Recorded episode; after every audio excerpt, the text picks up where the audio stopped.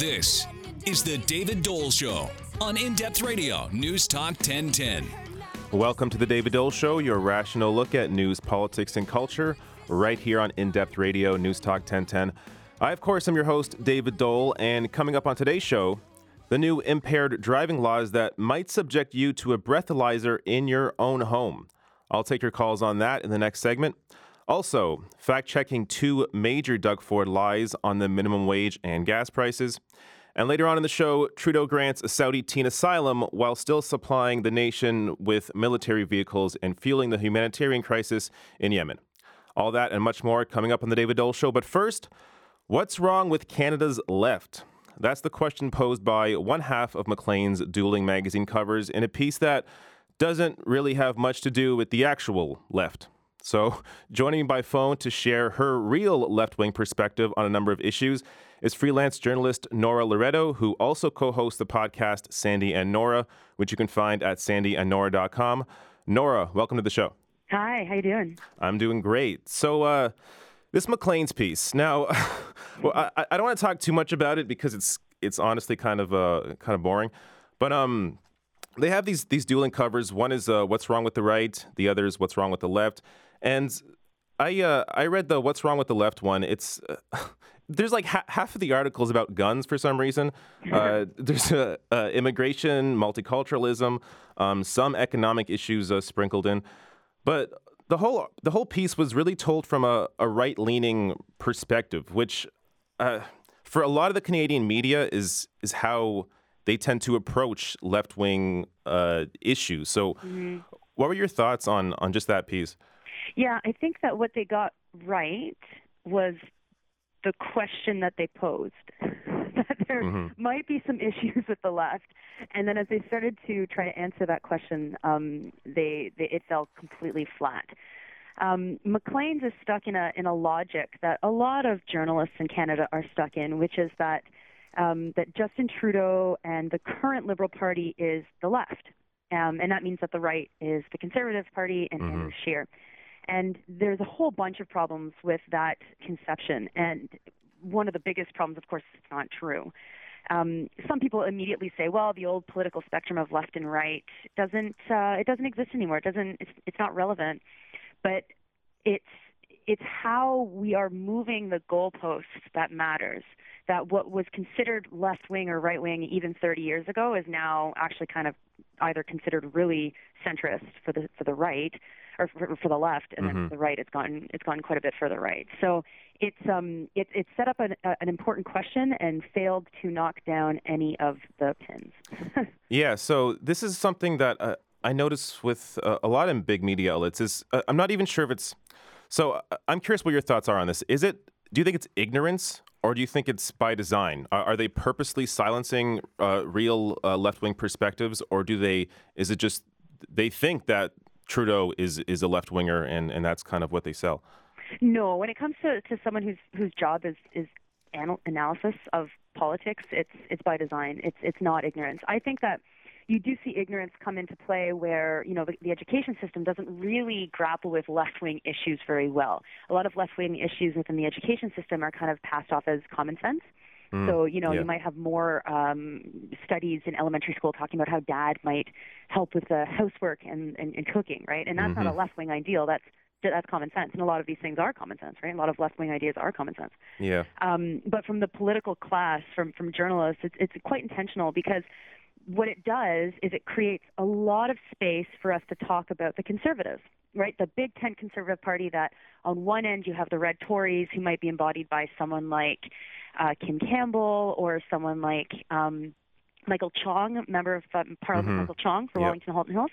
Uh, and then on the right wing of that big tent party, you have uh, you know someone who might be more like Andrew Scheer, who's a who's you know a religious conservative, uh, who has quite extreme conservative views, really, if you consider the red Tory position, which would be pro public health care and making sure people are, are, are given what they need to survive. And then on the, the right of that, of course, is, is the space that's been opened up by Maxime Bernier and his new political party, which is far right. So there's a lot of air that we that, that gets taken up talking about the right. When the left is the Liberal Party, and of course the Liberal Party is a, a big tent party as well, then it completely marginalizes what's left of the Liberal Party. And as someone who's left of the NDP, mm-hmm. It is it is so fascinating to see how mainstream political commentators and journalists not only like have no idea what's going on in the left, but have no tools to be able to explain it to the people who they're supposed to explain it to, right? At, at, the very core of what their job is, it's supposed to explain these political ideas to the people who read them or who watch them and say, oh, that's interesting, or oh, I don't like that. But they don't even have the vocabulary, the analysis, the history. Um, they don't have the contacts, it, and it comes across, you know, as someone on the left when I read these kinds of things as uh, as fiction. basically. Yeah. So th- there really is this. Uh, it, you, kind of touched on it, where there, there's almost this. Um, we don't question the the system that's in place. So you describe yourself as as being left of the NDP. For people listening at home, what does uh, what would well, what what exactly does that does that mean? Yeah, for me, that that means that I'm I don't actually uh, put much time into partisan politics. I think that the power that exists for for left wing movements exists outside of the formal political process. It's that our our job as as citizens to to get together and to have campaigns and to have events together and push politicians to do certain things, whether it's the NDP, the, the Liberals, or the Conservatives. Um, and I and I also I believe in in policies that the NDP either sometimes will say they agree to on paper, um, or that they don't uh, agree to on paper, like you know free education, free higher education. Um, policies like nationalization, nationalizing certain Canadian industries, mm-hmm. and um, and and a real radical transition off oil. Like I, you know, I I'm I'm from Southern Ontario. I lived in Toronto for ten years. I, I got to say, I played today with my kids in the snow for three hours, and the snow here, I live in Quebec City, there's three feet of it. Like my my kids were walking up to their waist in snow, yeah. and you just think, oh my goodness, my my parents keep saying that there hasn't really snowed in in Georgetown, you yeah. know, like so so there's there's a lot of issues that are really pressing, and and I I do believe that with political courage, we can have radical transformation that doesn't leave anybody behind that that really does make sure that someone who's working in an industry that needs to be transitioned out of existence will not be left behind. Um, but we don't have any politicians in the NDP, or certainly not the Liberals and the Conservatives, that are talking like that right now. Yeah, and I think uh, the lack of having that sort of figure uh, in in media and in, in politics, it makes it harder to have these conversations because it seems like they are there are these you know these sideline conversations that really not many people um, uh, uh, agree with, but I think if you were to pose the ideas that you have as as what being a, a left winger in Canada means, I feel that a, a, lot of people would agree with you. It's just mm-hmm. that these ideas aren't really exposed to people. So, what are your thoughts on, since we touched on it, on uh, on Jagmeet Singh and and the the current iteration of the NDP? Oh, yeah, this has not been a good week for Singh. Uh, there's been two interviews that he's done kind of uh, with the hook of the by election that he's running in right now, which, of course, is, is supposed to secure his seat in the House of Commons. Mm-hmm. Um, and the position that he's taken, uh, number one, in favor of the LNG pipeline in, in northern British Columbia, um, in favor of uh, upholding the, the quote unquote rule of law, which uh, basically justified uh, the the RCMP cracking heads um, at uh, the camp at uh, uh, Wet'suwet'en, mm-hmm. and um, and yeah, it, it's it's it's unfortunately it's not him alone. It's the the trend of the party. Um, that has been going on for many years. It was, uh, you know, started under Jack Layton, trying to make the party sound more reasonable, sound more liberal, sound more accessible to people. But they actually managed to do the exact opposite you know, I, I'm in I'm in Quebec, and there's an actual left-wing party that has seats in our provincial legislature, and the the the, the tremendous power that that that this party that this group of people has to challenge corruption, to challenge um, to to challenge bad decisions of the liberal government, uh, to challenge the new government, to uh, certainly on their on their kind of racist and xenophobic rhetoric around immigration uh, it, it makes such a difference because it opens up these spaces for average people to say, yeah, why not free higher education? Why mm-hmm. not, uh, you know, high-speed rail uh, that that's electrified that will connect cities, uh, not just the two main cities in the province, but but, but reaching people outside of the of the urban centers. Uh, why not promise to get um, us off of combustion engine cars? in in 20 years like why why isn't that a completely out of the question possibility. And it's Yeah. like, well, then you start saying, well, Norway's done it, and Norway is fine. you know, Exactly. There's not a single one of these policies doesn't exist somewhere else in the world. Right, free higher education is the norm in a lot of um, in a lot of parts of the world. Yep. And um, and and unfortunately, when you don't have journalists with a perspective that these things are possible, and you don't have politicians pushing these things forward as being possible, the real losers, of course, is, is the is the average person who's you know how how can you know that you know college in Quebec is free you don't know. Yeah, exactly. So, uh, since we touched on Jagmeet Singh, I also want to touch on the other leaders. I want to get your thoughts on them. Uh, Prime Minister Justin Trudeau. What do you make of of uh, his government so far? Oh, I, I- I mean, like you, you see the the raging conservatives who are like, oh, we hate this guy. He just Yeah. sounds, uh, you know, pretty boil and stuff. You know, it's it's most of it's uh, uh, uh, sexist and homophobic and all this stuff. But you, but the anger and how mad they are with with with Justin Trudeau, I feel that anger. Um, it- you know, he. This is a government that is into photo ops, that uh, that is that is willing to do something if it looks good in front of the camera, um, but that doesn't do much more than that when it comes to fundamental systemic change. Uh, you know, the, the the gender parity cabinet that was a big deal in 2015 has has it material improve materially improved the lives of women in, in Canada? I'm uh, no, you know, we still don't have a national public childcare system. Um, it's it's it's it's tough because a lot of what he got elected on was fear of reelecting Stephen Harper. And I think a lot of people have been very disappointed with, with Justin Trudeau. I think um, the last couple of months have not been great months for him. Like there's been a lot of difficult issues that he's been um, trying to navigate. And um, I think that if he wins in 2019, it'll probably be again out of fear for what uh, Andrew Scheer might might deliver. Yeah. So Andrew Scheer, I don't think will be as easily demonized as Stephen Harper. Yeah, so that's because this is something I've been thinking about th- this year's election because I agree with you. I think Trudeau won because Harper was so terrible, and uh, I would. It's. I feel like it's a year that people would be willing to vote for a different, uh, different party if there was an option out there that made sense. But I mean, Andrew Scheer. I mean, if for people that don't like Trudeau, I don't know how you could take Andrew Scheer. This guy, for me, is even more phony. Um, wh- what are your thoughts on, on him and, and his version of the party? I, I I had the opportunity to cover uh, the leader debate when it was in Quebec City, and so that was you know there was how many members of that race? Fifteen people, I guess.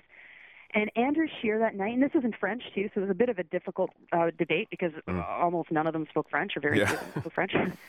um, Andrew Scheer came across very good. Like it was after that night that I that I was able to be pretty confident in a bet, and, and I bet on him, and uh, you know, I want a beer. nice. Um, he's he's uh, he's inoffensive. He's uh, got a charm. Like I'm not going to call him charming, and I don't actually want people to say, "I know what you were saying." Yeah. he's not charming, but he has a charm to him, um, and uh, and he plays very very well to the base of the Conservative Party. Um, he's the kind of person that you know you don't have to plug your nose and vote conservative if you're a conservative.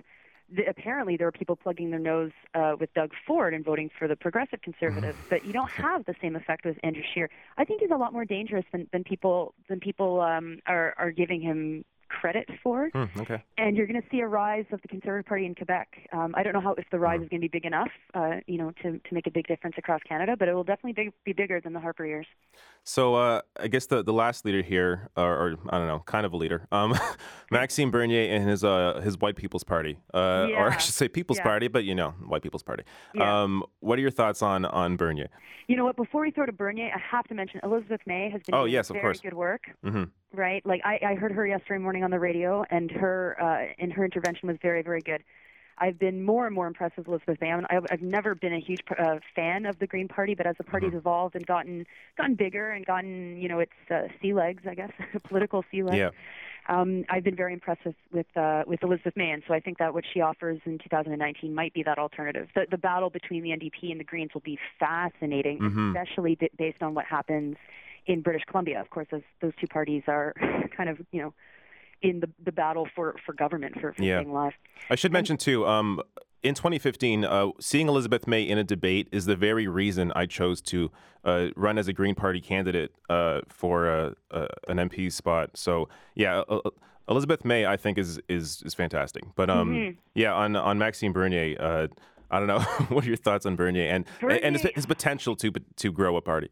Yeah, Bernier is a real problem. He's a problem because he's flashy, and the, and the and the national media loves writing about him. Right? They've already done two profiles of two completely random folks that are running for his party. That you know, if all things were equal, they would never have made uh, any articles, let alone national articles. Um, Bernier a lot of folks outside of Quebec don't know. Uh, he is um, uh, he represents a riding that is uh, very very white. It's rural. Uh, it's a riding that relies on the dairy industry, and his opposition to the dairy industry mm-hmm. is kind of a, a funny little fit. But his father was a very popular politician, and so basically, what what, what Bernier has has been a riding handed to him through his father. Mm. Um, he's going to probably win. It might. It's not a sure bet. Um, but and I, you know, he didn't even win the leadership in his own riding when he ran for the leadership of the Conservative Party. Mm. Um, but he is a lock on that riding, and so it would be surprising if he lost. Uh, the real question will be: Does he have another seat? Does he get another representative elected? Yeah. And um, and that's anyone's guess. You know, when you have a, a person accused of, of racist hate crimes get uh, 13% of the vote in Mississauga, you know, you have a, a white nationalist get, uh, you know, come in third place uh, in, in the Toronto election. Um, we're mm-hmm. in we're in very scary times, and if Bernier is smart, which is by all accounts not the case, um, he will find a popular fringe person to win a riding somewhere in Canada. And so, um, but the but the the worst impact is going to be it normalizes uh, hate speech. It's going to normalize anti-immigrant, anti-trans, homophobic sexist speech, and the yeah. media is not going to know how to help themselves to not cover it. Yeah. All right. Uh, before we go here, I, I, have to get your thoughts on on Doug Ford because he's just such a, a character. yeah, yeah, yeah. So, uh, what what are your overall thoughts on on Ford and, and what he's done so far? Oh my goodness. I, I mean, I think that uh, that we've only started to see the, the the beginning of what's what's to come, and I think that that the province is going to be in for a fight. I think that people have to figure out how to fight against the privatization of the healthcare system, the overhaul of the education system that is surely coming. He's going to gut workers' rights. That's that's you know all of this is you know anyone's guess, but based on what's already happened in the last six months, it's pretty clear that he's looking to slash and burn and, and really hurt people in the province. Um, the the thing that I'm just constantly in in in in sorrow over is how many conservatives thought that it would be okay. And at some level, like you know, we've got Amanda Amanda Simard who left the party uh, over uh, standing up for for Franco-Ontarian rights that's not enough. Like there has to be a reckoning, public reckoning of people who are members of the Progressive Conservative Party to say we don't support this, mm-hmm. because unless you want to see another Walkerton, unless you want to see another um, another death of of of, of, of um, social services uh, or, or social assistance, like what happened with that woman named named Kim in Sudbury. Um, in, in, under Mike Harris, this will happen again, and it will be even worse, and it'll be even harder to undo. So, Mm. I I'm happy to not be in Ontario. yeah. Uh, only I because that. I know the fight back seems like it's impossible, but it, it has to happen. Mm-hmm. Um, what, one more question before we go, actually. Mm-hmm. Uh, what, what do you think people at home can do to kind of help change the conversation and um, pull the conversation more towards the left, as as uh, you know, as you described right now, people think that Trudeau is left when he is not. Uh, what can people at home do? Do you think uh, getting involved in politics is the answer, or activism the answer? What are your thoughts? Oh yeah, I, I think that you have to take stock about what what kind of access you have. So, are you in a community where there's um, a campaign against something that you're interested in? Get involved. Go to those meetings. Meet new people. Um, if there is an, is- an issue like anything from saving your library to fighting the cuts uh, at your local hospital, you know you can start uh, you can start a, a committee. You can you can do that thing by word of mouth through Facebook. You can rent rooms for free, usually in your local library. Get get active in some way and you know be in touch with the journalists that you read. I think uh, people don't necessarily think that they can email the people that they read. Um, as someone that gets emails all the time i can tell you they're like a hundred percent really angry people who hate me. Um, and so but if i'm engaged in a way in good faith with someone saying oh i don't know why you you know did you know about this you know left wing perspective that, that doesn't seem to get into your articles you know you can engage with with folks mm. especially if it's a smaller uh, newspaper or, or local radio station local television station so have your have your voice heard, make your voice heard, because there's an angry, angry group of right wing folks um, within this country that are making their voice heard, and they yes. are they're making an impact, unfortunately, on on how we're covering and what we're covering in this country. Yep. All right. Uh, Nora Loreto is a freelance journalist and co host of the podcast Sandy and Nora, which you can find at sandyandnora.com. Nora, thanks for joining me. Thanks for the invite. No problem. Coming up next, the Canadian government's stricter impaired driving laws that allow the police to demand a breathalyzer test even in your own home. Is this a threat to our freedom or just cops doing their jobs? I want to hear your thoughts on this. Give me a call at 416 872 1010. You can also text me at 71010. This is The David Doel Show on In Depth Radio, News Talk 1010.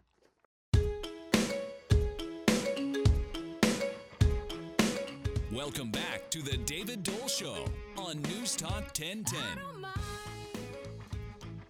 Welcome back to The David Doel Show, your rational look at news, politics, and culture, right here on In Depth Radio, News Talk 1010. Ever come home from a tough day at work and want a drink? Well, you uh, better be careful because under federal bill uh, C uh, 46, which came into effect last month, police can now demand a breath sample from you in your own home within two hours after you've stopped driving. So, is this a threat to our freedom or just cops doing their job? I want to hear your thoughts on this. Give me a call at 416 872 1010. You can also text me at 71010. So uh, these new rules essentially mean that you can come home completely sober, spend the next hour and a half getting plastered, and you know who among us hasn't done that once or twice, and uh, the police can come to your door and demand a, a breath sample. And these new rules are not restricted to just your home. It can be anywhere a bar, a restaurant, a store, in public. Police no longer need reasonable suspicion to suspect you are impaired and demand a breath sample. Now we have a a, a caller, Rex. Uh, you're on the line. Hello, David. Hey. Um, I just wanted to confirm with you. I was just talking to your producer there. Uh, that the law that they can just come into your house if you're impaired, if you're in your driveway? so yeah, this was this was passed last month. Uh, this this is is now on the books. Um, I feel like it'll be questioned if anybody's actually ever uh, uh forced to do this. But um, yeah, it's it's on the books. Wow, I would beat any man silly if they came into my house. If I was in my house and just walked in, like. Well, to be fair, they can't. I mean, they can't force themselves into your home. But if you open the door and they ask for a breathalyzer, then yeah, they they okay. can demand a breathalyzer. So as we all know, there's no law that says you have to open the door. So in other words, if you don't open the door, then you're okay. You don't, they don't, they don't yeah. Yeah, it, it, at least it seems that way. But um, also, I mean, this also applies if you're in a bar, if you're in public. So it, it can essentially happen anywhere. Uh, uh, an officer may suspect you you were just driving and you uh, you were drinking. I'm all for um, you know MADD Canada and, and you know not drinking and I'm 100% all for that. But absolutely thumbs down on this. Thanks for uh, taking my call though. Yeah, no problem. Uh, we have uh, Daniel. Uh, what are your thoughts on this? Daniel. Hey, how's it going? Hey, how are you? What are your thoughts on uh, on police? First time caller here. So uh, oh, no problem. Basically, in my uh, in my opinion, it doesn't seem right that the cops should be able to come in to your house after you've had a long day of work and just start breathalyzing you, just based off of the suspicion that the cops, who are human beings, they they don't know what's going on. They don't know what's happening throughout your day. They don't know that you were just at a bar. What's going to make them come to your house and breathalyze you when you're in your own home? I just finished the day of work. Somebody has a grudge against me. They called in to the cops from you know, they they don't they want me to get caught. I had a beer when I came home, and suddenly I'm going to get charged with drinking and driving. Mm-hmm. Where where's the fairness in this? What happened to our civil rights? What happened to the you know being able to be in your own home and be your own do what you want in your own home. Yeah, I completely agree with you. And and that's a great point. If someone has a grudge against you and they, they know you're driving home and they just want to uh, I don't know get you in trouble, the, I guess that's definitely a potential. And the thing is too, if you refuse the breathalyzer, uh, you can also be held uh, responsible in terms of your, your license can be taken away, you can be fined, uh, you can go to jail. So it's it's getting really extreme. And uh, but at the same time, I feel like this will and can be, or this can and will be challenged in court if it ever comes down to it. Oh, but uh, this is this. I can only imagine then when it does happen to that first person who's going to get charged, then it's going to be under whatever circumstances. If they were drinking and driving at the time, whatever the case was, I'm sure that this will be taken and appealed in a superior court of of the sorts because this just doesn't this is in Canada. I don't. I grew up. I'm only 24 years old, and I I grew up. You know, it's okay to have a beer at the end of the day. I work in construction. It's common for me to get together with my buddies and Yeah, they come course. over to my house. We have a beer. And what somebody now is going to come and uh, police is going to knock on my door and they're going to demand a breathalyzer test on my time on my in my own property. It's like Mhm. there's no there's no where's that sense of freedom? Yeah. Now, don't get me wrong. that Drinking and driving is completely wrong. It shouldn't. It, I'm glad that they they enforce even. I'm I'm for the if you're the cops should be able to breathalyze you whenever they want. I think it's a little beyond. I I don't appreciate that, but you know what? I do understand where they're coming from. But coming into your house after the fact just because they assume cops shouldn't be allowed to assume. Cops are there to put the like to make sure that on the road in public places people are doing like are abiding by the laws in your house fine if there's there's different laws for what cops could do if in your house but now being able to test you in your own property after you've already driven you've already done the deed Mhm. you're already home I don't believe that they should be able to uh, come into your house and breathalyze. Oh, great. Uh, thank you, Daniel, for for the call. Um, yeah. So, I mean, this uh, as uh, Daniel there was saying, this essentially means the onus is no longer on the police to prove that your blood alcohol uh, concentration was over the legal limit. In fact, the onus is now on you to prove that it isn't. And uh, as I uh, discussed there briefly, so uh, refusing the breathalyzer now means that you could be uh, arrested, face a criminal record, ordered to pay a fine, and subjected to a driving suspension. So I think this clearly goes uh, above and beyond, but uh, what are your thoughts? Is this uh, a threat to our freedom, or are cops just doing their job? I want to hear uh, from you at 416 872 1010. You can also text me at 71010. Uh, Canadian criminal defense lawyer Brooke Johnson said this is, quote, a terrifying, absolutely ridiculous, and uh, only the beginning of the issues stemming from Bill C 46. So I've discussed all the negatives, and I mean, clearly it's all, I think it's all negative, but what's the argument for these sorts of rules? So, uh, speaking of Parliament, Federal Justice Minister Jody Wilson-Raybould said, "quote Its primary purpose is to eliminate risky behavior associated with bolus drinking, sometimes referred to as drinking and dashing." So, uh, according to the Liberals, its primary purpose is to crack down on drinkers who consume a ton of alcohol in a short time and then drive home, hoping to get home before the alcohol is fully absorbed into their system. Now, I have to be honest, when I read this, I uh, didn't know this was even a thing. Uh, I don't know what the point of drinking is if it's only going to hit you after you arrive home. I mean, you might as well enjoy the night out and then call a cab home. But uh, we have a call from uh, Preet. Uh, what are your thoughts on this, Preet?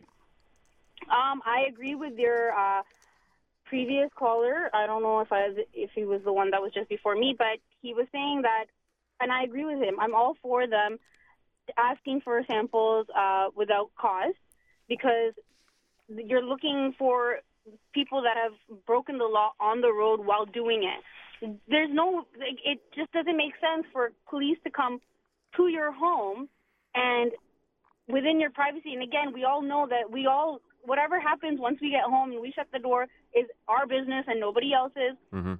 But again, like we said, if you're going to take this to the law and you're going to appeal it, only the lucky people that have the money are going to be able to do that. Yeah, that's and a great point. To be, and for somebody who honest is an honest person that comes home and has a drink or two and then is subject to provide a sample, they may not have the money to be able to take it to a lawyer and then prove it to in court to say that this isn't right. So I that's personally why I don't agree with it. Great. Thanks, Preet. Yeah, that's a, a great point. So this is and that's actually an important piece that I haven't mentioned yet. It's how these kinds of laws disproportionately affect minorities and people of color. So a report out last month showed that Toronto police continue to disproportionately shoot, kill, and use force on black people, with black people representing only 8.8% of the city's population. They make up 30% of the police use of force incidents that result in serious injury or death, 60% of deadly encounters with police, and 70% of fatal police shootings. And that's according to uh, data from 2013 to 2017. And uh, as an example, one report detailed a case of mistaken identity where a black teenager was arrested by police at school and his family's apartment searched after the 14 year old was uh, caught running through his neighborhood playing a game with friends. So the police stopped him and arrested him because they thought he might be carrying a gun and fleeing the scene of a crime. This is the uh, uh, part of the inherent bias and racism that exists within many people, including police officers, where black people are not given the benefit of the doubt.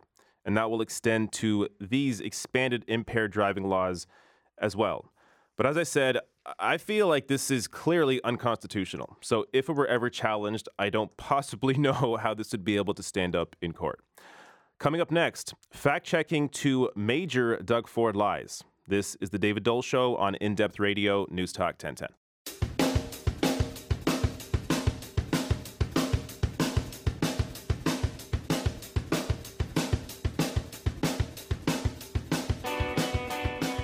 The David Doel Show continues on News Talk 1010.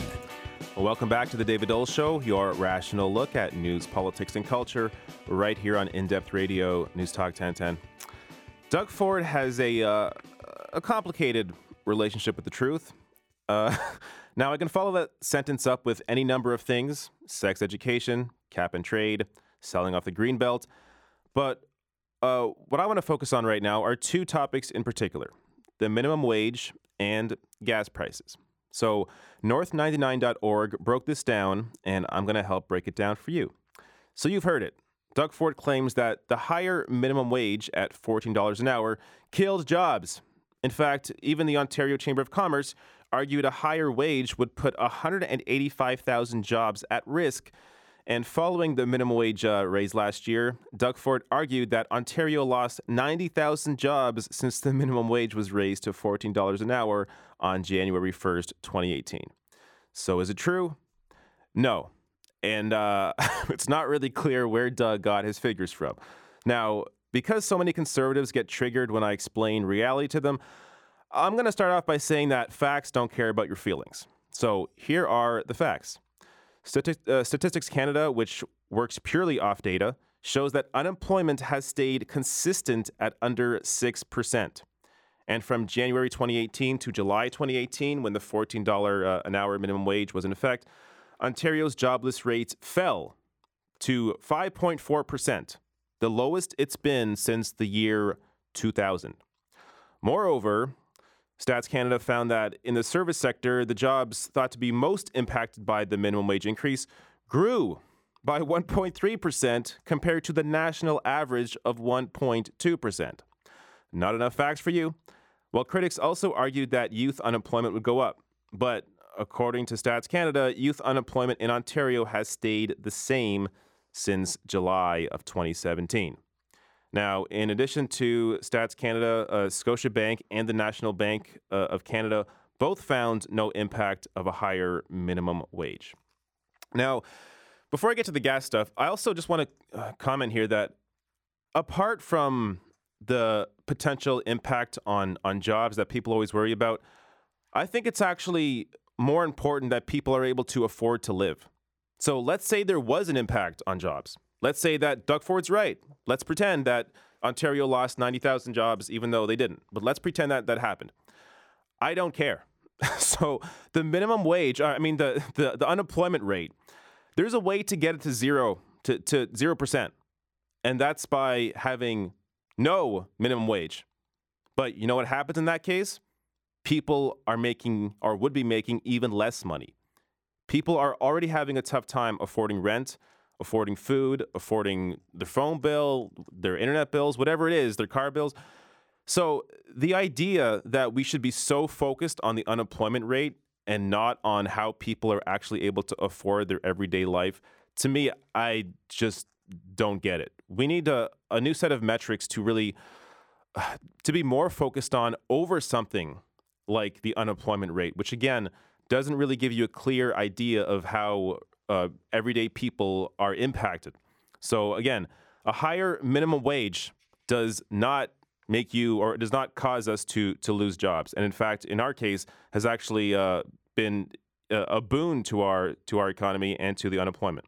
Um, but now on gas prices. So this other lie that Doug Ford uh, is enjoying, Doug Ford and, and the Conservatives. So uh, they're taking credit for lowering Ontario gas prices claiming that ending the cap and trade system lowered gas prices across the province. So, is it true? No. This is the perfect example of how correlation does not equal causation. Now, have gas prices fallen across the province? Yes, you'd be blind not to see it. I mean, I was amazed last week when I was, uh, or, or, a couple weeks ago, when uh, I was uh, up north and gas was actually uh, uh, under a dollar. But if uh, if canceling the cap and trade uh, in Ontario was the reasoning for it, then why are gas prices down all across the country? So, data from uh, GasBuddy, a site that measures gas prices, shows that lower gas prices are not an Ontario only phenomenon. In fact, prices are falling all across Canada, and Ontario is trending with the rest of Canadian gas prices, with Manitoba, Quebec, and PEI also seeing the cost of gasoline falling. So, if gas is cheaper and it's not because of the cap and trade, then why is gas cheaper? Well, there's a couple of uh, a couple main reasons. So first, this is a a weird fact that I didn't really know till I till I learned it recently. Winter gas is a cheaper blend and less costly to produce than summer gas. So that's one factor why gas prices are down right now. But another more important factor is the collapsing cost of oil. So you have Saudi Arabia uh, undercutting the market with cheaper oil, and now Alberta is set to reduce oil production this year as a plan to increase prices. So Getting rid of Ontario's cap and trade system has very little impact on gas prices, while also setting us up for continued disaster around the effects of the climate crisis. Now, Doug Ford, with these various lies, and I mean, I could really go all day on all sorts of lies Doug Ford has told, and I have in the past, but uh, I think it's important to to understand how our politicians, how our governments distract us. So while Doug Ford is freezing wages, he says, "Oh, but look, I, I cut your your income tax for for those making uh, the minimum wage." Yeah, but that doesn't offset the difference. So if the wages were raised to $15 an hour, which by the way would impact you even if you weren't making the minimum wage, most people would see an increase in their wages. You'd be making more money at 15 bucks an hour than you uh, will be keeping with the the cut in the income tax. And also, in terms of the distractions aspect, I mean, this is what Doug Ford does. So he distracts with cutting the beer tax or dollar beer. Every time I see these these two uh, these two policies just on beer, it's it's it's funny to me because I guess it works on his base, but I don't know who else it works on. But yeah, so uh, cutting the beer tax, dollar beer, but also um, this idea of fiscal responsibility. So Doug Ford's government, a lot of people don't know this. They gave the highest tax bracket an extra 275 million a year while claiming that they have to make all these cuts because they have to be fiscally responsible. Just complete bullcrap. So understand how our government distracts us by freezing wages, by impacting your life, by making cuts to, to public services while giving themselves a boost by giving the highest tax bracket an extra 275 million a year. Coming up next, Trudeau grants a Saudi teen asylum while still supplying the nation with arms and fueling the humanitarian crisis in Yemen. This is the David Doel Show on In Depth Radio, News Talk 1010.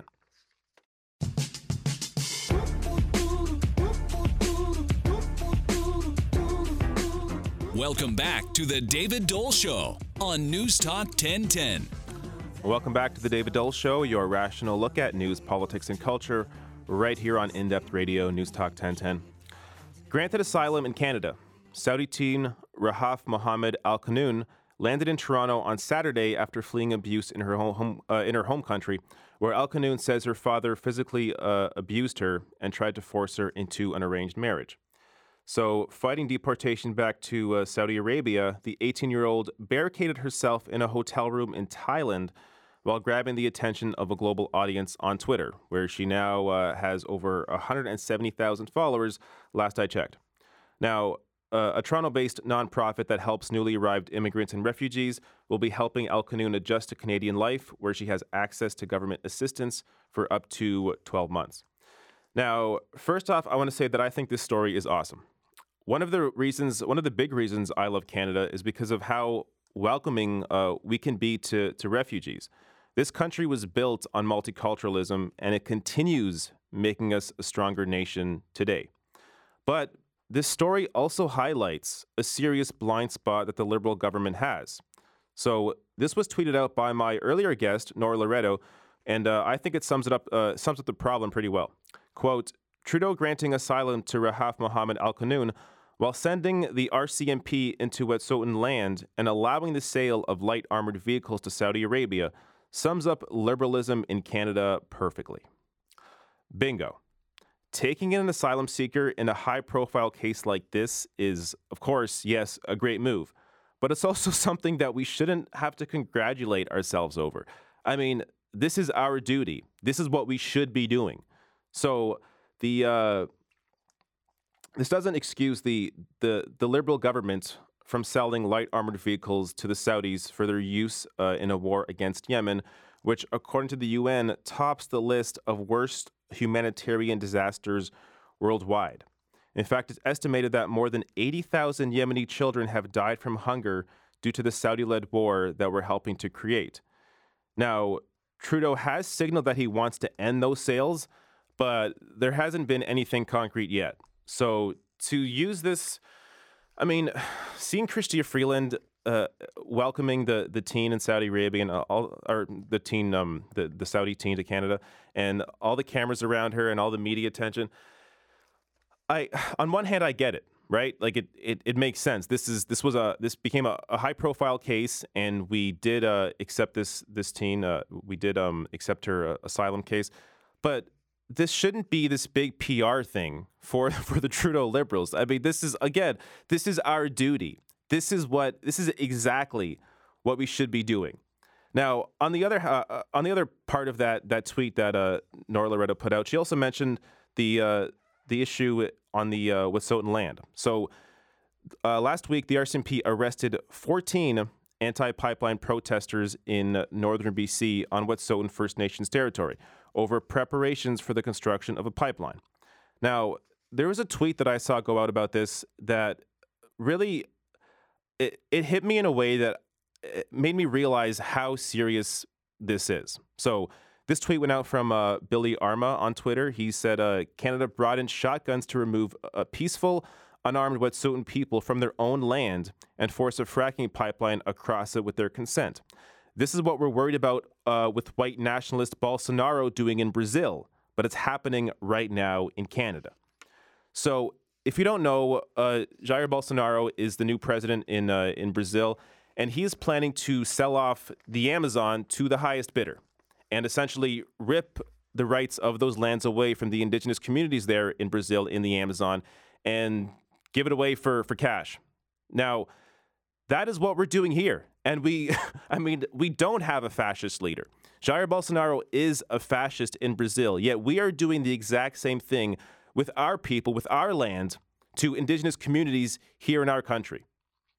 Now, there are some, I mean, I should be fair, there are some reasons why the RCMP felt they had the authority to do this. So the Mounties were enforcing a December 14th court injunction giving Coastal GasLink, a subsidiary of uh, TransCanada Corp, access to the road where Wet'suwet'en people opposed to the pipeline had erected a, a checkpoint.